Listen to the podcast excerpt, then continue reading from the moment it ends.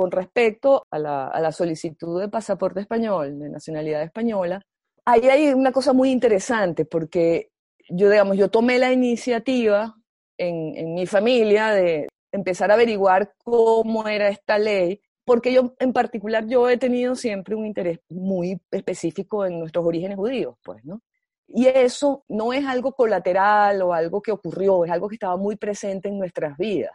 Ahí yo tengo que remitir específicamente a la, a la figura de mi papá, hijo de un judío.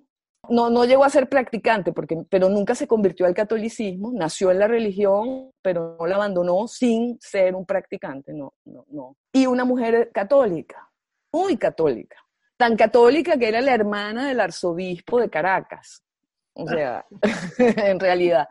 Y es obvio que para mi padre sí hubo un conflicto cultural pues, entre, entre las dos religiones. Porque además, como ustedes saben, la Iglesia Católica exige que los hijos de matrimonios mixtos sean educados en la, en la religión católica.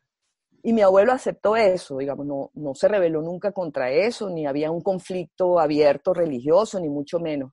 Pero había algo que quedaba, eso que la historia quiere recuperar, que es ese olvido, ¿no? Ese, esa especie de silencio era muy elocuente y mi padre lo, lo, sintió mucho siempre y siempre estuvo en un gran conflicto con su identidad judía. Y sin embargo era uno de, de los mejores expertos que había en historia de la comunidad sefardí.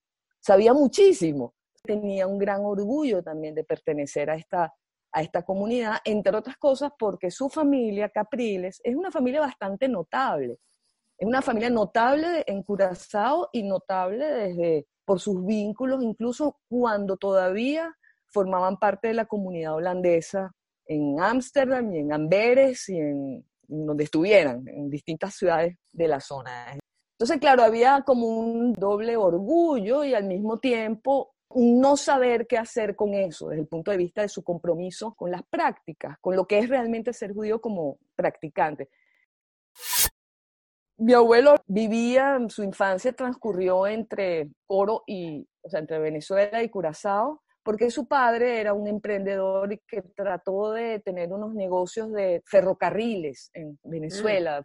pero murió prematuramente, dejó a los niños muy chiquitos y la madre, de modo que mi abuela empezó a trabajar muy joven también. Perdieron como su estatus, vamos a llamarlo así, ¿no? Y yo creo que esa muerte prematura del, del, padre hizo que la familia tuviera que empezar, los niños empezaran a trabajar y a asimilarse asimilarse en, en, una ciudad que era muy pequeña todavía, porque estamos hablando de 1900, qué sé yo, 30, o, es decir, cuando mi, mi, mi abuelo era un niño, un muchacho, ¿no? Y todos los varones se casaron con mujeres católicas.